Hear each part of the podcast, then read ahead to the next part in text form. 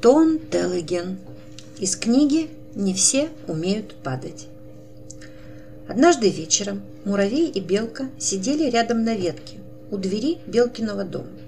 Зашла луна, белка и муравей ели сладкие буковые орешки с медом. Они долго молчали. Потом муравей спросил, «Ты никогда не устаешь от меня, белка?» «Я?» – переспросила белка. «Нет, что ты?» Муравей помолчал, а потом сказал, «Это вполне может случиться». «Нет», – возразила белка, – «не может.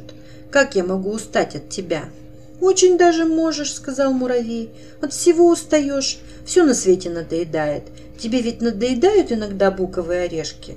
«Буковые орешки», – повторила белка. Она глубоко задумалась, но так и не могла припомнить, чтобы ей надоели буковые орешки. «Но ведь как знать?» – подумала она. «Но ты мне никогда не надоешь», – сказала она. «Надо же», – сказал муравей. Долгое время они молчали. Тонкие перышки тумана поднимались из кустов и, медленно извиваясь среди деревьев, исчезали в лесу. «Я иногда устаю сам от себя», – сказал наконец муравей. «А ты нет?» «А что именно у тебя устает?» Поинтересовалась белка.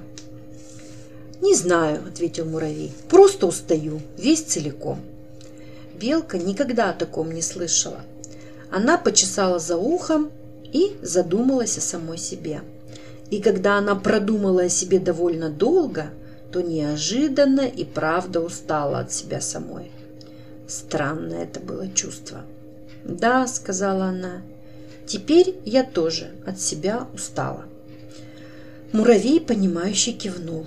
Был теплый вечер, вдалеке что-то кричала с дерева сова, а высоко в небе висела луна, большая и круглая.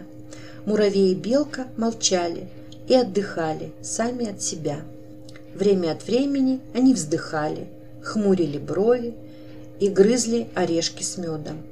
И только совсем поздно, когда луна уже почти закатилась, они отдохнули и заснули.